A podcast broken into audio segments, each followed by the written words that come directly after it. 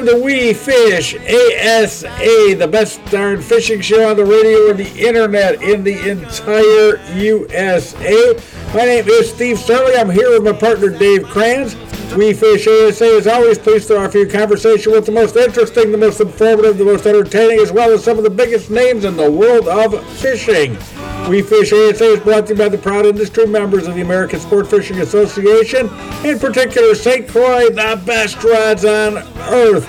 Calcutta, makers of a line of products that fit your fishing lifestyle and passion, and Daiwa. We've got your bass covered. We certainly do. Daiwa Reels. We Fish ASA presents a new episode of our one hour podcast each and every week. It's available 24 7 everywhere you get your podcast. Don't forget, you can always get it at our website, WeFishASA.com. We Fish ASA is produced by our executive producer, Mr. Brad Neerman, down in Land Lakes, Florida, calling himself Berserk Productions. Thank you, Brad. Appreciate it. On today's show, we feature Dan Johnston from St. Croix. We're going to visit with Gene Gilliland, formerly the Conservation Director for BASS. He's a member of the Bass Fishing Hall of Fame. He lives and breathes conservation, and he'll give us an update as to what's going on in fishing conservation in the world of fishing. Then I get to visit with a gentleman named Rhodney Honeycutt, author of a book called Long Guns and Great Fishing Runs. This guy has fished with everybody, professional fishermen, uh, and now author Rhodney Honeycutt. This guy's got an incredible story to tell. Can't wait to talk to him. But first, let me hand off to Dave Kranz, who's going to bring on our good friend Dan Johnston. Take it away, David. As Steve said, I am Dave Kranz. This is the We Fish ASA podcast, and this segment is always brought to you by St. Croix, the best rods on earth. And we almost always have Dan Johnston. How you doing, Dan? Dave, we're doing great, Dave. Thanks for having me. Oh, you, you are welcome. And uh, this is the last episode of the year, so Happy New Year to you and all our listeners. Yeah, you beat me to that one. I was going to wish all our uh, listeners a happy New Year as well. It's been a it's been a great ride. We look forward to a lot more episodes. Yes, absolutely. We're we're uh, in year seven here. Looking forward. Uh, boy, June sixteenth we'll be starting the eighth year of this program. Looking forward to that. And you know, about once a year we talk about line. There's so many different lines that continue to change. Uh, I believe for the better, and there's uh, a reason to have different lines, isn't there? There is. I, I, think it's important to understand why that's the case. And certainly lines have changed a lot for the better. No question. And even in the last few years, the braids have gotten smaller diameters. Um, the, knot strength is better on pretty much all lines. Um, they're more consistent. And I could go on and on. But yes, it's critically important to uh, understand lines, and they all matter for certain applications. Certainly, some are more universal than others, but there's some situations where it's just pretty much mandatory to use a certain line because sink rates are different, the visibility of the lines, the stretch rate, which is huge, um, knot strength, all those things really are all consistent with what we're trying to do. Yeah, and it, it helps people catch more fish and there's different lines for uh, different types of rods, whether whether different powers of rods. There's so many different things that that can help you improve and make you better if you're using all the right components.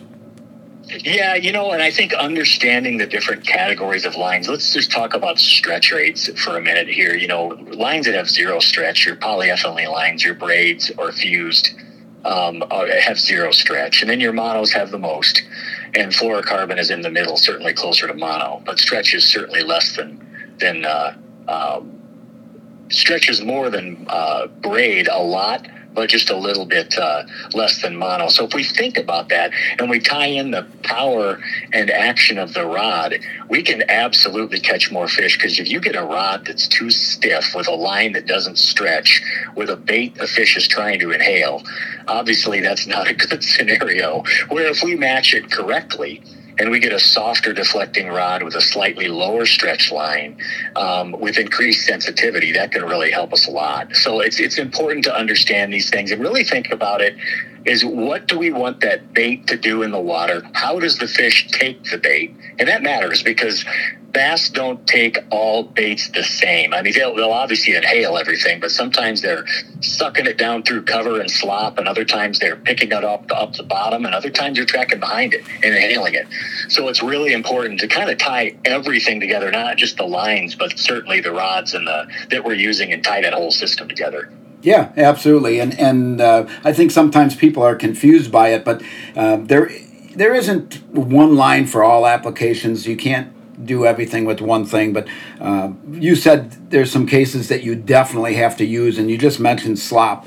If, if you're not using a heavy braid for punching or fishing heavy weeds or heavy cover or even uh, lots of rock or wood, you're not going to get them out of there, are you? Well, you're not going to get as many. That's yeah. for sure. And I, I, don't know if I necessarily believe in the word can't. I, I, I, think somebody could put a spool of braid on their reel and fish pretty much everything. Now, is, is it good for drop shot? No, you want to put a leader on that. Um, is it good for a crankbait in certain situations? No. Uh, it's perfect for some things. But I think the fact of the matter is, I think a person could get away with braid and fluorocarbon 90% of the time. And I say that because braid has some of the attributes that mono has with regards to the fact that it doesn't sink super fast. So you can still fish a topwater on it. But that fluorocarbon is so advantageous. I use fluorocarbon, Dave, now I'd say more than anything with crankbaits, bottom baits, um, chatterbait, I'm pretty much 100% unless I'm in heavy vegetation on that. Um, using it a lot for crappie now, um, using it for walleye a lot. I love its sensitivity and I love the fact they can't see it. Yeah, yeah, and that's uh, there's all good things there. And uh, um, how about uh, pound test on uh, or diameter? Because sometimes I, I think with the braids, you really want to use the diameter line that works best for your, your application, not necessarily how much strength it is. Well, there's no question the braids are all over the map. We're using up. I don't use anything a whole lot heavier than 65. I use a ton of 30 and a, and a ton of 50. Those are my two go-to braid sizes for bass. I'll throw 30 all the way down with crankbaits, and I'll punch and throw a frog with 50. Um, but there are times, and this is interesting, especially with fluorocarbon, where I will use way heavier line then I have to. And, and I know people are probably rolling their eyes, but the best example I could give you is on a chatterbait. I like to use 20 because I like the way it fishes the bait. It, it connects to the bait better. It affects the fall rate when I kill it. Um, it's super strong and I like that, but it's a heavier line than I would have to use. But I like what that bait does in the water with 20 compared to 15, if that makes sense. It does. You you just said something that I want you to explain to those that don't understand what you said. You like the fall rate when you kill it. Uh, explain that a little bit for the listeners that didn't understand what that meant. Well, it doesn't free fall, and the bait doesn't foul near as much. I mean, you I can take a chatterbait um, and I can fish it slow like I do more than fast anymore. I've slowed way, way down with this thing. But if I'm reeling it slow and I kill it, it will number one fall slower, but it stays connected. The line stays just connected enough with it where it doesn't go into a free fall. And I'm feeling those bites mm. ten times better than I ever was before. And it's that's that was a matter of just playing around with stuff. I went all the way down to twelve because I thought I'd get more bites on it. I hated the way it fished with twelve. It was too erratic. But with with twenty, it just it stays connected. The bait hunts just enough, but not too much. But when I kill it and let it fall, I'm getting a lot more bites with it that way. There you go. It, it, that that. Thank you for explaining that. Appreciate that. Uh, so you were saying uh, we talked about punching and heavy heavy cover. How about for topwater? You said that the braid and uh, the mono uh, can be used uh, both because of lack of sink rate. That and that would be applied to topwater, wouldn't it? Doing three things with top water now, Dave. If we take the frog out of it, frog's 100% braid, but we're talking about more open water top waters. I'm yes, using braid. Yeah, I'm using braid directly in some cases if I'm trying to throw it a mile.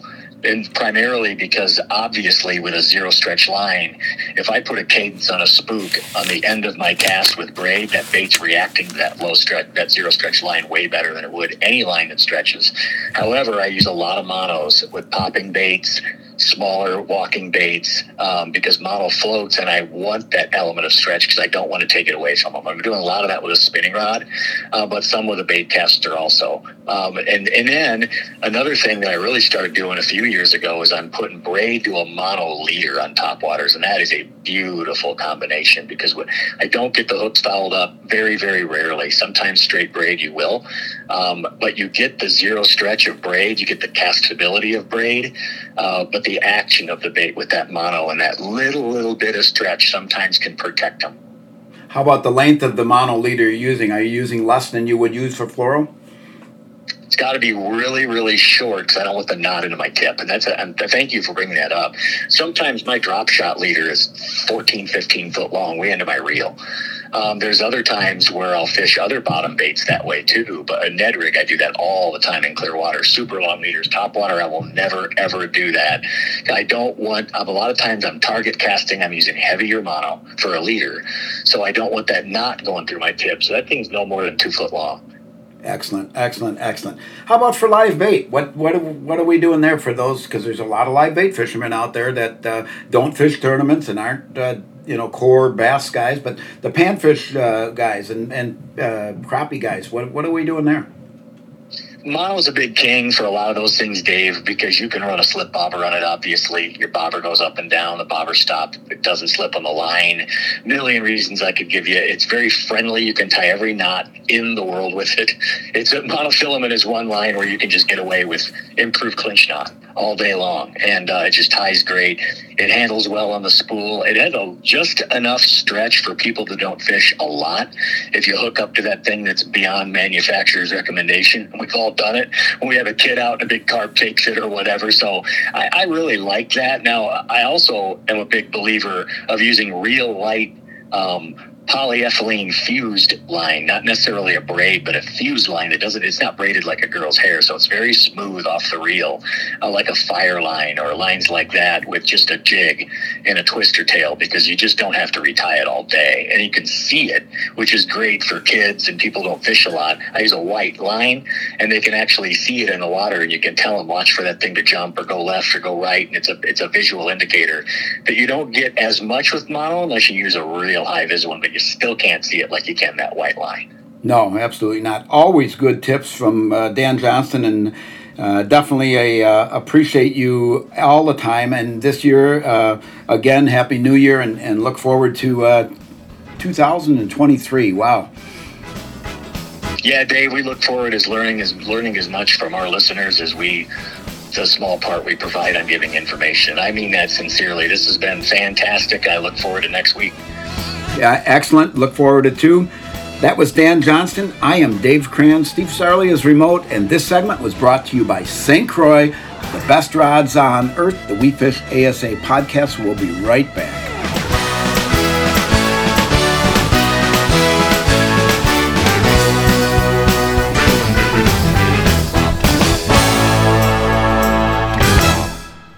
Probably one of the number one questions I get, you know, what line do I use? That's a big debate. On every tour out there, everybody's debating which line. I choose the simple side. My choice of line is Sunline. One of my favorite lines to use is Sunline. How all can you use it? Anywhere you want to. Anywhere there's water and bass, it's good. Walleye, catfish, trout, speckled trout, sharks. There we go. Uh, I don't say this unless I think it's true, but honestly, it's the best in the market. The outdoors is more than just a profession for us here at Big Rock Sports. As avid anglers, hunters, and outdoor enthusiasts, it's our passion. So, advocating on behalf of the outdoor sporting goods industry is a top priority for us. Big Rock Sports is proud to serve as the voice and advocate of outdoor sporting goods retailers across the nation. Big Rock Sports works tirelessly to protect our fisheries and anglers' rights. Big Rock Sports, we are here for you. Rule your water. Rule it with a St. Croix rod. Whether you take to the lake, wade the rivers, or cast from shore, St. Croix provides responsive performance, ensuring your success below every surface. With a St. Croix rod in hand, you're a part of a celebrated tradition that has spanned 70 years. Touch, power, and control are right at your fingertips and extend to you the finest fishing experience on the planet. St. Croix, the best rods on earth. Welcome back to the We Fish ASA podcast. I am Dave Kranz. Steve Sarley is remote, and this segment is brought to you by Calcutta, an outdoor company that builds gear and apparel for those with a passion for the outdoors. Our next guest certainly has a passion for the outdoors. He is Gene Gilliland, and he is National Conservation Director at Bassmaster. How you doing today, Gene? I'm doing well. Thank you for having me on. Oh, we're glad to have you on, and and. Uh, pretty good year, I think, overall for conservation. A lot of things going on, and I, I think probably because more people are aware of uh, taking care of everything we have on this planet helps the fisheries, doesn't it? Well, I think, uh, of course, you, you, have your wins and losses anywhere you look at it, uh, and a lot of it depends on the, your perspective. Uh, you know, a lot of the things that we deal with from from the BASS standpoint certainly is anything related to bass fishing, and and then that that sort of even step that up a level to to just general things like the water quality and the health of our lakes that that affect fishing in general, uh, not just bass fishing, but uh, you know the things that can improve uh, fishing for for everybody.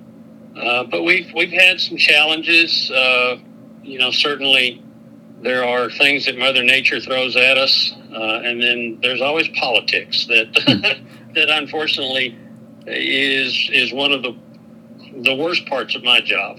Yeah. I, I can see that. That's uh, because uh, you got to get people that are willing to learn and get informed by the people that have that knowledge. And in many cases, the politicians don't seem to always take that time to do that. Um, even if it's what's best. I mean, forget about how many there. I think they look at the votes, uh, how many votes, and uh, when it comes down to it, so many races are one fifty-one percent to forty-nine anymore. You're never going to please half of the people. Yeah, yeah, and you know, the, I think one of our biggest challenges in the in the conservation world right now is is getting anglers and boaters motivated to to speak out, to be advocates to get involved in these uh, discussions, whether it's whether it's working with a state fish and wildlife agency or with uh, a lake authority or uh, any sort of organization. Unfortunately, anglers tend to be more reactive instead of proactive. And a lot of times the bus has already run them over before they even know what hit them. Yeah. And and that's that's one of our biggest challenges really is just trying to get people to be aware of these issues and, it's different in every state, different issues, different problems. But they got to be aware of them and they've got to get involved in the process early so that the voice of the angler and the boater can be heard and be part of the solution. And uh, unfortunately, a lot of times, by the time we hear about some of the issues that are going on, uh, the trains are pretty far down the track.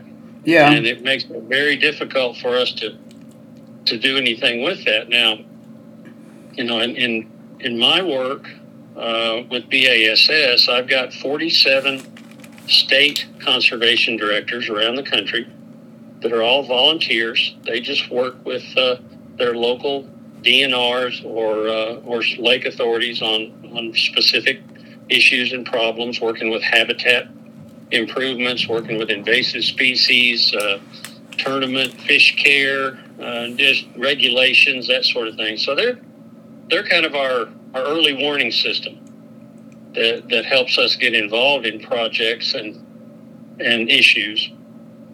A lot of times when it comes to the political side of things, I even push it uphill to a couple of our partners, and ASA is one of them.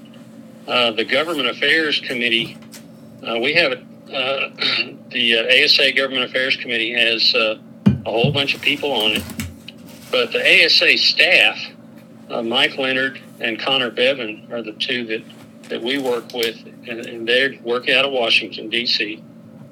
and and they they will dive in knee deep into the political things and and a lot of times we we let them kind of lead the charge in a lot of that respect. Uh, another group that we work with a lot is the Congressional Sportsmen's Foundation. Uh, Chris Horton and his team do a lot of work on the, the legislative side, both at the state and federal level. And we, we have to rely on them a lot for, especially for the work and help with the political issues. Absolutely, and I uh, have worked with uh, Mike and Connor. I sit on a few committees myself. Uh, you know, uh, membership and retail, the things that apply to me, or um, the the R3 committee trying to just work with other groups so that we're all trying to make the resources that we have for clean, accessible water is easy to get licensing, all of that stuff, everything that the ASA and all these other groups do, NMMA, um, we all are, are partners in this. And and for the, the consumer to get out there, doesn't uh, BASS has a, Bassmaster has a page, is it just a Facebook page that they can go to to stay informed on that? And I know I see you comment on there quite often. Yeah, we do actually. I, I administer the uh, the bass. It's called BASS Conservation. It's a Facebook group, and I try to post something on there every day or two. I, I, I kind of scour the internet, and I have a lot of connections where I'll follow uh, follow other organizations and see what all kinds of things that they're doing in the conservation world as it as it relates to water quality and aquatic resources, and particularly to bass fishing and I'll post those things on that Bass Conservation Facebook group. Uh, we also have uh, Bassmaster.com has a conservation news section, which we will we'll put feature articles and things on there every every so often. But uh, the Facebook group is is certainly the more dynamic of the two because we put something up there every couple of days, trying to just let people know what's going on in other parts of the country and and hopefully people will see things on there that they can look at that and say, hey, I, I can do that on my lake, or I want to get involved in that kind of project on the lake or river or reservoir that I fish on. And and maybe it'll kind of spark some discussions and and some interest in getting people motivated to do some things to improve the fishing on their lakes. Absolutely. Being aware is only part of the the issue is you're trying to get to these people so they act on it and they do something and they make things better and, and I think that's great and I'll hear people that will say you know the fishing's better than it's ever been. Okay well let's if it is for you let's keep it that way. But i think there's a lot of factors not only the conservation end of that but the products are better. The things that we're using are better. The electronics are better. There's so many things that make it better. But but let's keep it better. Let's i always i the reason we started this podcast was uh, to leave our industry better than we found it so that so that it's there for the next generation. And and that's what we all want. And and you uh, in conjunction with Bass, and you do that. And if they, like you said, they go to the Bass uh, BASS Conservation uh, Facebook page, they can be informed. But you certainly want them to act on it too. Oh, exactly. You got to. We, we got to. We got to have put those uh, those thoughts and words into action, and and that's how we make things. That's how we make things better. That's how we protect what we've got and and move forward with it. And uh, it all it all starts with people being aware of the issues, but then, like you said, very much so, they've got to act on it and uh, not just. Uh, we don't want people to just be keyboard warriors and complain and and talk about it on social media. They need to get out there and and do the work to make things better. Absolutely, absolutely. Okay, here's the here's the hard question where's the best place to catch largemouth or smallmouth in this country? What what body of water is there? Are they both different, or can you catch them both in the same place? Wow. Um, Sorry about that, Gene. You know, the, the, the, the really the, the nice thing about especially largemouth bass is that they're they're in almost every state except Alaska. Yeah. So uh, you, you can find a really good place to fish for largemouth almost anywhere. Smallmouth, the range there is a little more restricted. Uh, but, uh, you know, I, I, gosh, I don't know if I had to pick one, if I had to pick one lake uh, where, where I could really go and catch quality smallmouth and quality largemouth, the first thing that pops into my head is Pickwick Lake in Alabama. Mm-hmm. Uh, Pickwick has a really good smallmouth fishery and a good largemouth fishery. Uh, there, there's also some great fisheries up in the, in the northern states that are kind of untapped. People don't know a lot about them, uh, but uh, you know, just day in and day out for for quality multi-species. In fact, you can throw spotted bass in there. Yeah, yeah, yeah. Uh, so I, I think you gotta you gotta look at something like that. Might uh, might be top of my list. Yeah, and, and they got a growing season that's 12 months out of the year, unlike some of the northern lakes that, you know, they're covered with ice right now, and those fish don't don't grow so fast then.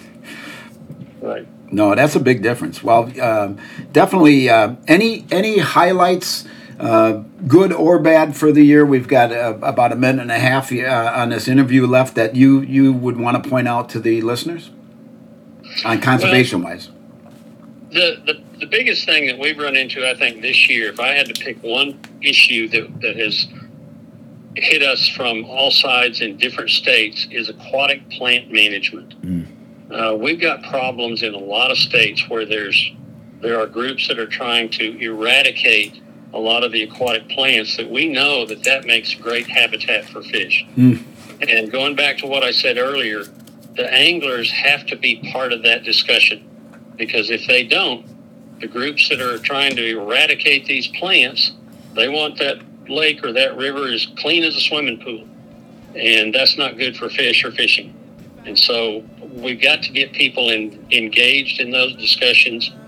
And as we've always said, we want to have a seat at the table when we have those discussions on any kinds of management of these aquatic vegetation and habitat. Well, that is always that's good advice, and uh, I am happy that you're at that table many times and uh, and helping uh, f- towards bass conservation. Appreciate it, Gene, and uh, look forward to an awesome 2023. Thank you very much. I appreciate you calling, and we uh, we're looking forward to next year as well. Excellent. Thank you, Gene. That was Gene Gilliland. I am Dave Kranz, Steve Sarley's remote, and this segment was brought to you by Calcutta, an outdoor company that builds gear and apparel for those with a passion for the outdoors. The We Fish ASA podcast will be right back.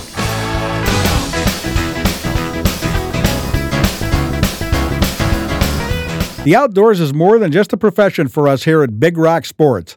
As avid anglers, hunters, and outdoor enthusiasts, it's our passion.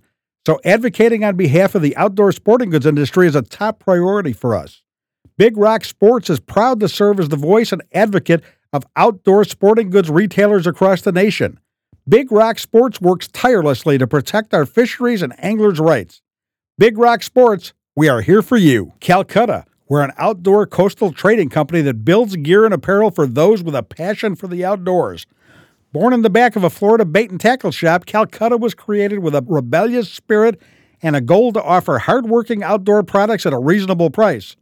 Calcutta builds the products that fit your lifestyle. We're on a mission to help you reclaim your free time and to declare mutiny on the mundane. Depend on Calcutta Gear and Apparel. Bass anglers have heard it all when it comes to manufacturers having the best casting reel.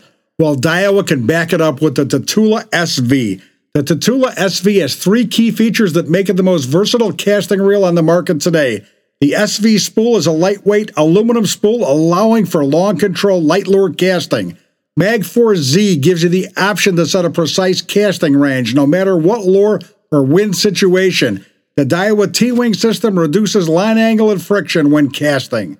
Distance, control, and finesse like no other reel on the market. Tatula, the ultimate finesse long cast system designed by Daiwa. Welcome back to We Fish ASA. I'm Steve Sarley. My partner Dave Kranz is remote. We Fish ASA is brought to you by the proud industry members of the American Sport Fishing Association. Please help to ensure the future of fishing by visiting keepamericafishing.org. And if you're an industry professional, please consider joining the American Sport Fishing Association by visiting asafishing.org. We're going to finish off the year here with our final guest of 2022. And I guess because uh, this will be up, or it'll be up forever, but uh, it'll be the lead show for a week. He'll be our first guest for 2023 as well.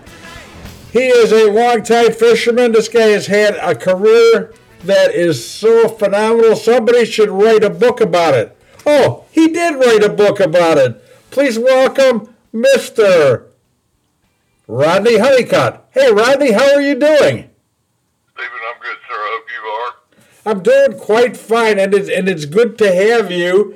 Um, you're the uh, author of a book that has recently come out. It's called Long Guns and Great Fishing Runs by Rhodney Honeycutt.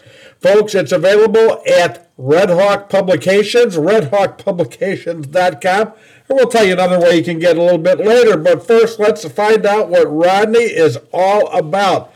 Why did you decide to write a book? Stephen, uh, about four years ago, I had a, a little health scare. I was paying the price for all the fishing I had done as a teenager and a preteen, shirtless and without hats. Uh, I had three melanomas simultaneously. Uh, surgeon was a good friend of ours, and he called my wife and I in his office, and he was very candid with me. I'd hunted and fished with him before, and he said, uh, "This is going to be a challenge, but we're going to get you through it." But he knows that I prefer candid, so he said, "But you better get your life in order." So on the way home, uh, Sharon, my wife, asked me if I would uh, put down my hunting and fishing stories, and I made a deal with her. I said, "I'll tell the stories if you'll do the typing." So here we are, almost four years later, uh, 342 pages later, and it's finally come to fruition. Excellent, excellent. Well, you know, I, I understand uh, uh, what you're saying and, and that you're encouraged. All the while you have lived Rhodney Honeycutt's life, did you think as, as the, the years were transpiring, I, I have a, a book worthy life. I'd really like to get my story out there where people always said, Hey, Rhodney, tell us a story. Tell us about this. Tell us about that. Is that the kind of guy you are? I enjoy telling stories, especially to young people. I enjoy introducing them to the outdoors, both hunting and fishing. Uh, and yes, I've been blessed. This is a chronicle of my life, but as Dave Brett once said, uh, the people that are larger than life that I have been able and blessed to spend time with are what really make the book interesting. Tell us about your family, the people that uh, brought you onto this earth and got you started in hunting and fishing. Well, the book will actually start very briefly, all the way back to the Trail of Tears in the early 1800s when one of my great grandmothers walked it as a child, and then it jumps forward to the Civil War when I had a great grandfather that was a sharpshooter under Lee. That jumps straight into my life with my diaper being my first memory being changed in a field of tall grass. uh, the rest is just history. I uh, shot my first uh, rabbit at age four. Don't remember my first fish. I have pictures of dragging pretty good sized bass by stringer when I was two. So I assume it happened, and those pictures are in the book as well. Oh, that is absolutely amazing. Hang on, what? Um, I had read in the press release that you had caught a uh, nearly a 10 pound bass when, when, you were just a child by age nine. Uh, was that recorded for posterity somewhere, or is that just a story that you and your family are aware of? I was on Santee Cooper with uh, my grandfather when I was nine years old, and uh, we always uh, went to the dam in the mornings. We were striper fishing, and we'd wait on the shad guys to net the shad, and we'd buy some from them, and we would make some cash with broken back minnows uh, while we were waiting on those guys to get our shad. And I hooked this bass that day, and he went to the bottom of the boat, and there was probably 300 pounds of stripers on top of him by lunchtime, and we were going in, and I said, I said, Granddaddy, would you please let me weigh this fish? So he pulled up to the marina uh, and held the boat, dug the striper, I mean, dug the largemouth out from underneath the boat, weighed it on meat scales, drug it back to the boat, filleted it, and grandmother fried it for dinner. No, it's not recorded in the newspaper or anything. He didn't believe that that was a real accomplishment. I, I understand that, but things changed for you because all of a sudden it wasn't much long after that. You were very, very young when you started fishing tournaments. I think that I think it was March of 1968. Dad and I were on our way to Lake Norman, which was our local fishery that we had figured the bass out on in the mid 60s. It was a relatively new impoundment.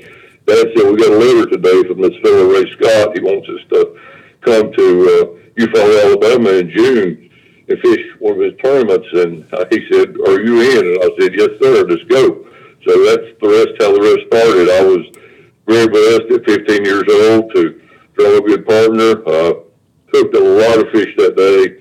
Uh, most of it broke me off because I was using 12 pound test line, fishing stick ups and log jams. And uh, John Powell was using 20 pound test line. He went on to win the tournament. But uh, long story short, I had a 9 6 that day and an 8 15 and, and several other nice fish and managed to uh, have big fish at the tournament and actually ended up being the first Carolinian uh, to ever earn a check in a BASS event. So uh, that's kind of how it all got started, Stephen. That is abs- that is absolutely amazing. It's a, it's a, a, a long life, a long story, and, and so much to do. You, you've seen the changes over the years. You know, I, I get a kick out of it. They have uh, antique fishing tackle tournaments where you've got to fish with uh, uh, rods and reels that are, you know, antique or I don't know how many years old they have to be, but it definitely shows the differences between fishing in the old days and how it has changed to now. Uh, can you believe what has happened with fishing since you started doing this back in the day up till today? Because you're still fishing. Stephen, it's incredible. I was also blessed along the way. Uh, for example, I think it was the spring of 1970, and Dad and I were in Eufaula uh, practicing for the upcoming uh, Henshaw Memorial Tournament for, I think it was July of 1970. And uh, Tom Mann was a good friend of ours, and he could not fish that tournament because Ray Scott forbid any local pros, quote unquote, to enter his tournament. So uh, Dad had won the event in '69, had become close to Tom, and Tom was helping us. And uh, we'd look at maps with him and Dot, and then we each had two separate boats, and we went out by day and and and checked the fish and found some fish. But during that time, Dad and Tom had started playing with a depth finder, taking a Heathkit, and they had a radiologist at the, the local hospital that was helping them figure out how to take the big engine interference out of it. But long story short, Stephen, I was actually in the room at 17 years old. This story is in the book uh, when Dad, Blake Honeycutt, and Tom Mann uh, decided to start and launch Humminbird. Uh, so, in, in fact, I had a part in naming that. That story's in the book as well. But to say that I've seen the evolution of bass fishing would be probably an understatement. There was a lot of those type situations. Well, they're at the birth of Humminbird. That's rather amazing. Unbelievable. And, you know, the names you're talking about, Tom, Tom Mann, all these people, Hall of Famers, and anybody who's not familiar with your father, Blake Honeycutt was one of the first Bassmasters, one of the best guys on the tour. Uh, t- too bad he wasn't doing it now. He just born, you know, a, a, generation too early to collect the big money. And actually, say, same with you. Do you regret the fact that the sport has transformed into something that gives out hundred thousand dollar paychecks, and and you never made anything near that? Well, I think it's actually incredible. In fact, there's a story that's not in the book. It's in there partially, but my dad was still alive when I wrote the story, and out of respect for him, I, I didn't tell it because he always felt bad about it. But one of the reasons I, I fished four tournaments by the time I was 17 years old, and I earned a check in three of the four, including two top tens. And then I was scheduled. I graduated from high school at age 17. I was scheduled to go to uh, uh, college in September. Uh, but I went with Dad to uh, Lake Sam Rayburn to practice in August, and I came home and I said, "Mom, I'm not going to college. I'm going to Sam Rayburn in September. I want to fish for a living." And she didn't have anything to do with that. And of course, I was 17. Dad owned my boat. Dad owned my car. And guess what, Stephen? I went to college. uh, I had a funny feeling I, I could guess the end of that story before you said it, and uh, I think that's marvelous. Did you finish college? Uh, no, sir, I did not. The, the rest of what happened to my fishing came next. Uh, uh, the summer after my freshman year, I turned. I was working, and I turned on the six o'clock news, and it was Walter Cronkite and he said December 4th earns first draft priority. So my military obligation finished off my early career in fishing and, and, uh, uh, came back after that and, uh, went to work and, and had kids and raised a family and fished some, uh, Fish Federation, fish occasional bass event just for the fun of it, but nothing serious. I didn't I didn't pursue it in a serious way at all after that. Huh. Very, very, very, very interesting. Very interesting. We're going to take a break. We're, we're here with uh, we're here with Rhodney Honeycutt. He's the author of Long Guns and Great Fishing Runs. Uh, this guy's got an incredible life that he has put into print. Uh, uh, some beautiful photographs that uh, uh, with with some people that you'll blow your mind to see who this guy has fished with and hung around with over the years. If you're interested in the book, you can find it at redhawkpublications.com. If you would like to get a personalized copy, you can contact Rhodney at his email address, which is r at honeycutt.com. r at honeycutt.com. He'll send you a personalized copy if you buy one through him. We're going to take a quick break and we come back. We'll be on again with a, a true legend in the sport, an author, the author of Long Guns and Great Fishing Runs. He is Rhodney Honeycutt. I'm Steve Sarley, and we will be right back. You know, when I look at the tournaments I've won, probably four or five of the boats that I've won have been on a tube. But I had completely gotten away from flipping a tube because nobody, nobody made one soft enough. Big Bite has come with this new tour series of baits. The thing that's probably the most unique is when you look at that bait, the salt just rolls out of it. And to me, that is the reason a fish bites a tube and hangs onto it. This isn't one of those let's go out and catch some smallmouth tube. This is a let's get it done tube. Bass anglers have heard it all when it comes to manufacturers having the best casting reel. Well, Daiwa can back it up with the Tatula SV. The Tatula SV has three key features that make it the most versatile casting reel on the market today. The SV spool is a lightweight aluminum spool allowing for long control light lure casting. Magforce Z gives you the option to set a precise casting range no matter what lure or wind situation. The Daiwa T-Wing system reduces line angle and friction when casting. Distance, control, and finesse like no other reel on the market. Tatula, the ultimate finesse long cast system designed by Daiwa. The St. Croix story has evolved over 70 years. With gritty determination, St. Croix built the most advanced fishing rod facility in the world, and with it, a world class brand that has earned the respect and admiration of anglers around the planet. We will continue to challenge ourselves, our employees, and our partners to be the best every day. We're proud to celebrate 70 years of passion and commitment to making the best rods on earth. St. Croix. Welcome back to We Fish ASA. I'm Steve Sarley. My partner Dave Kranz is remote. We Fish ASA is brought to you by the proud industry members of the American Sport Fishing Association. And you talk about sport fishing, and you want to know who knows everything going on. This guy's one of them. He's been around for a long time. He's gotten to share time in the boat with some of the most incredible legends of the sport. He is Mr. Rhodney Honeycutt. Rhodney, tell us about some of the people that you've fished with. I will do that. Uh, first, may I say the email address is r at rhoneycutt.com, r at rhoneycutt.com. We left the second R out a minute ago. But back to answer your question, it started at a, my first tournament. Uh, fished with uh, John Powell, who went on to become a Hall of Famer, went on to win the tournament, uh, practiced many days with Paul Mann on Lake Eufaula, uh, fished with uh, Ray Martin, was my roommate for a week when I was a senior in high school. My dad, uh, excuse me, my dad uh, shared his knowledge of topography with Roland, and we'd work on his maps at night and then apply it on the water the next day. Uh, fish with Bill Dance. Uh, just the list goes on and on, but the real relationship with uh, a superstar or an icon uh, developed with uh, Ray Scott. Uh, in 1992, Ray decided that we had been camping on Lake Novia, Mexico since the 70s. And but in 1992, Ray decided that he wanted to have a brick and mortar headquarters. He wanted to have boats. Uh, so he invited myself.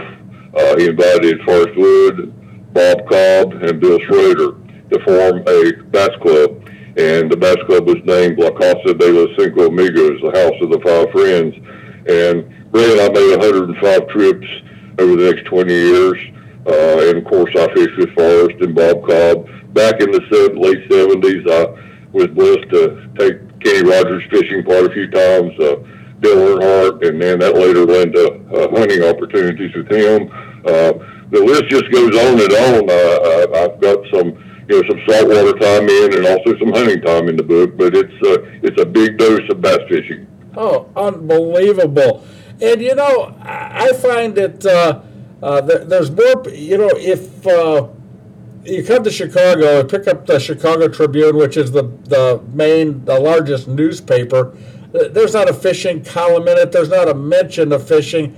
And and I think these editors that are in downtown Chicago say, "Oh, we're far too sophisticated to talk about fishing. That's a bunch of uh, good old boys down south that are doing this." And they, they don't know what they're talking about. My God, everybody loves fishing, and I like I love to interview. I love to talk to people from other endeavors that are famous for what they do, like entertainers and uh, athletes, and get them talking because if they fish or they hunt, they want to talk about it. They want to talk about that way more than they want to talk about playing music or uh, hitting a home run. They want to talk about hunting. They want to talk about fishing. And, and I wish they would talk more about it and get the word out there because then maybe uh, these big city editors will realize, hey, this is what the people are really into. It, it's, it's, it's not a, a, a little niche sport. This is something that, that spans the globe. It spans every type of person, every age, men, women, children. Let, let's let's get the word out there. And I think that something like what you're doing and what you're talking about helps get that word out to the public. Uh, do you agree with me? I agree with you uh, totally, Stephen. Uh, you've heard me mention Ray Scott. I can't say that name enough. We we spent more than a thousand days and nights together doing things other than Mexico. We hunted together and did other venues of fishing as well. But what I can tell you is that I saw countless times. I mean, countless times that people like Bo Jackson or Bobby Knight, uh, Travis Tritt, uh, Charlie Daniels uh, would come up to Ray Scott and he would introduce himself and they would say, "Well, I know who you are, Mr. Scott. Can I get your autograph?" Uh, so you know the, the the the stars of, of these various sports, and Dale Earnhardt was the same way. Dale Earnhardt absolutely worshipped the Forrest Wood, uh, and you know the stars of our sport of bass fishing are the stars to the people of NASCAR, Major League Baseball, NFL. Uh, they look up to the Bill Dances and the Roland Martins and the Ray Scotts of the world. Oh, I can I can definitely see that, and uh, the the beauty of it is we're, we're talking about uh, we've met, you have mentioned a number of names of guys that are senior citizens now, you know, and and the amazing thing is you fish. You don't have to slow down. You can fish into your 60s, your 70s, your 80s it's a sport that doesn't go away. You know, you could go to school and, and join all these sports these play hockey or whatever and i know that there, there are over 40 hockey leagues but there's only a handful of the public that plays in something like that but you you, you become a fisherman you've got yourself a sport for life you've got a, re, a relaxation uh, uh, outlet for you. You've got something you can do to occupy yourself in a healthy and wholesome manner. It's a, it's a great fish, it's a great sport, and it's ageless. Yes, that's true, Stephen. In fact, there is a, a story that uh, I think you will enjoy in the book. Uh, Scott and I were drowning worms, plastic worms, of course, uh, on Lake Novia watching a sunset, and uh, he was uh, 30, uh, excuse me, he was uh, 59 years old at the time, and I was 39 years old. And uh, I said, Ray, I want to ask you a question. I said, all these people that you have fished with, uh, sitting presidents and federal judges and senators, and I said, why am I in the back of the boat with you? Why am I a member in this? And Ray turned around, he didn't hesitate, he looked me straight in the eye. He said, because in 20 more years, I'll be 80 and you'll be 60 and you'll still want to come with me down here, and my other friends will be either too old or gone.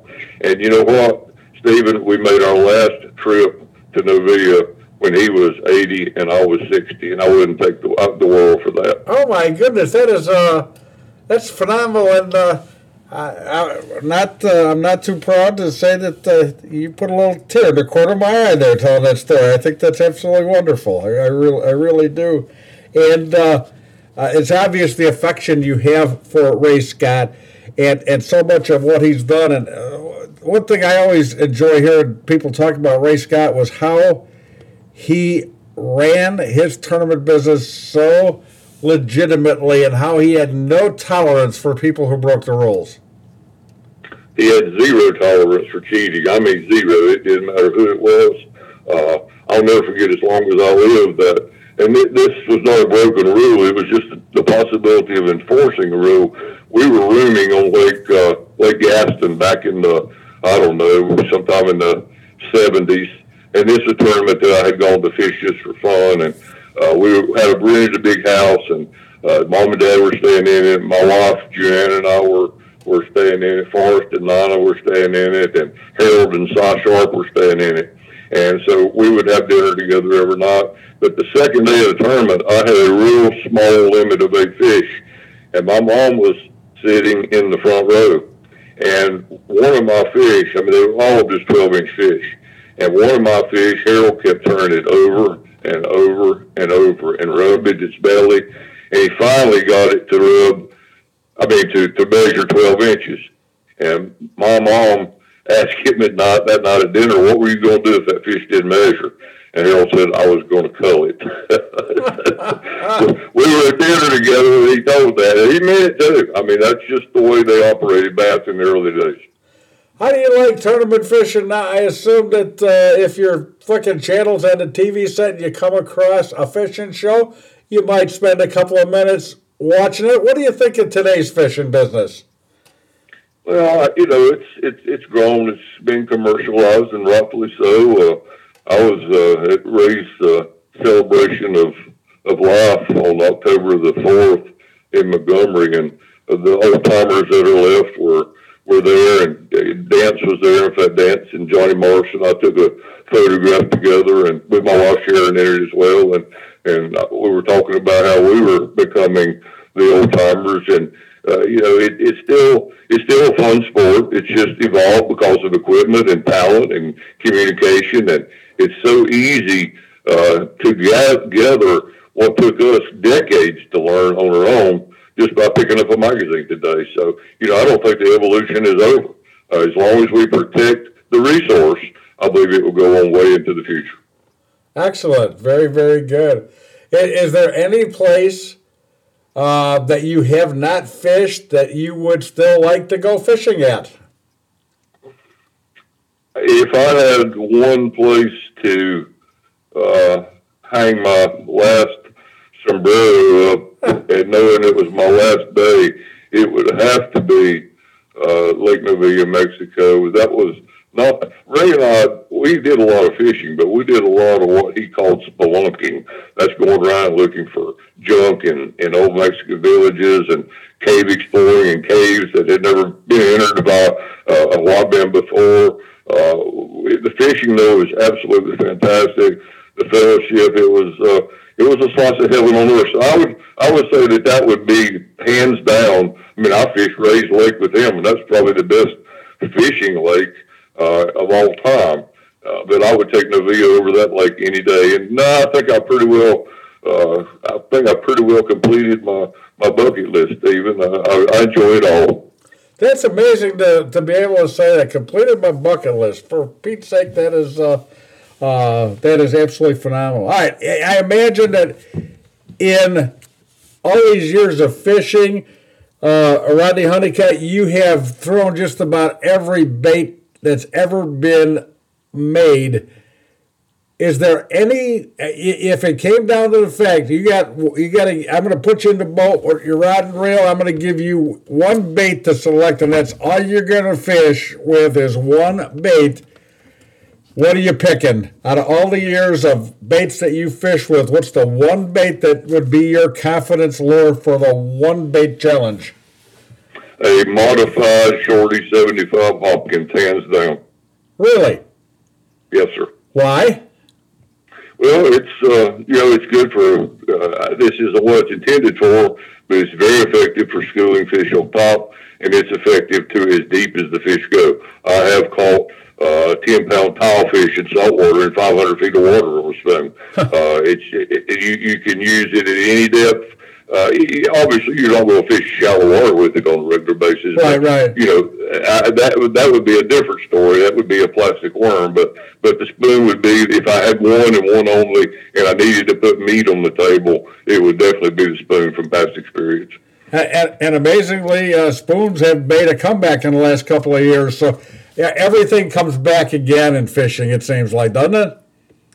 Yes, the spoon. Uh, the spoon became popular, and, and it became a an alarm for the fish. Uh, uh, it's got to be presented properly. The worst thing you can do with the spoon is drop it into the center of a fish, the center of a school. You want to work the edge of the school to start with, and gradually get into the school fish. And and the line weight is very critical for fall rate. You hear Bill Dance talk about fall rate a lot, of, a lot in his shows, and fall rate is very critical. You can you can control that with line weight and spoon size.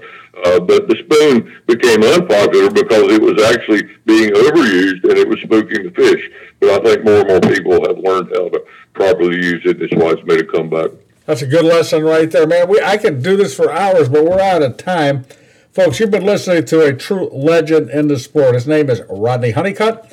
Rhodney Honeycutt is a great fisherman, has always been. He's fished with everybody. My goodness, uh, he's he's got uh, pictures that could fill the, the halls of any museum around. Uh, it, it's just incredible. And you got a chance to share in this by picking up a copy of the book, Long Guns and Great Fishing Runs by Rhodney Honeycutt check it out. Go on the internet uh, to uh, redhawkpublications.com. Redhawkpublications.com. You learn about the book, how you can get it. If you would like an autographed copy, Rhodney would be happy to send you one if you purchase it through him.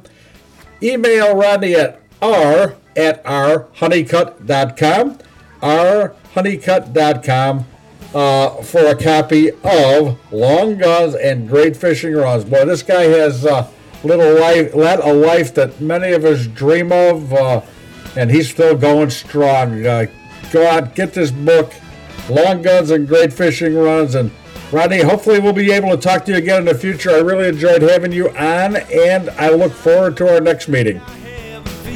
My friend, I enjoyed the conversation. I appreciate the opportunity, and I too look forward to talking with you again in the future. Thank you so much. He is Rhodney Honeycutt.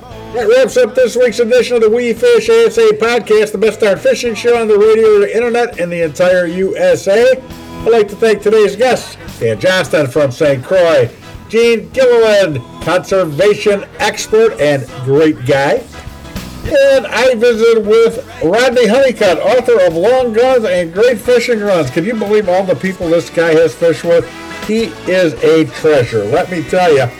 I'd like to thank our sponsors, St. Croix, the best rods on earth, Calcutta, makers of a line of products that fit your fishing lifestyle and passion, and Daiwa. We have your bass covered. They sure do. Daiwa Reels. Remember that We Fish ASA presents a new episode of our one-hour podcast each and every week. Available everywhere you get your podcasts. And don't forget to try our website out, wefishasa.com. You can listen to the show there. You can communicate with us at wefishasa.com. We answer all of our mail, so please have at it. You know, if you like what you hear, you can let us know. If there's something you'd like to hear us talk about or somebody you want to have on the show, please let us know that too. I'm Steve Sarley. My partner is Dave Kranz.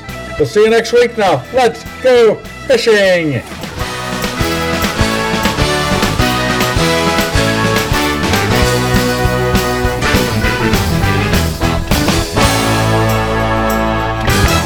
I'm professional angler Kevin Van Dam, and people always ask me, what's the best and easiest way to catch fish? Well, that's simple. Keep our waterways clean and free of litter. You know, tossing your worn out lures in the lake is not a winning move. Pitch them in the trash. Do your part and join me. Visit keepamericafishing.org and pledge to pitch it.